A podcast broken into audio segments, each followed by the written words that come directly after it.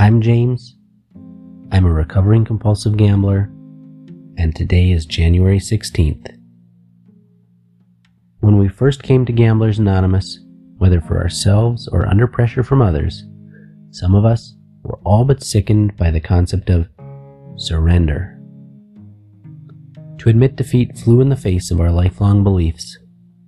Some of us thought of the immortal rallying cries of Churchill at Dunkirk or of FDR following the attack on Pearl Harbor, and so we secretly vowed at first that the very idea of surrender was unthinkable.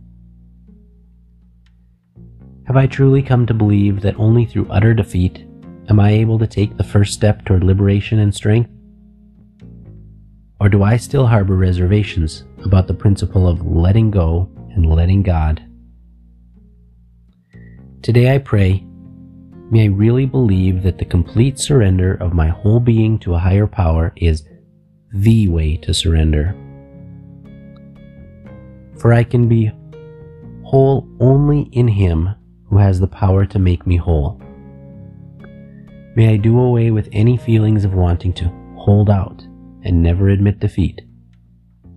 May I unlearn the old adage which tells me that I must never give up and realize that such pridefulness could keep me from recovery.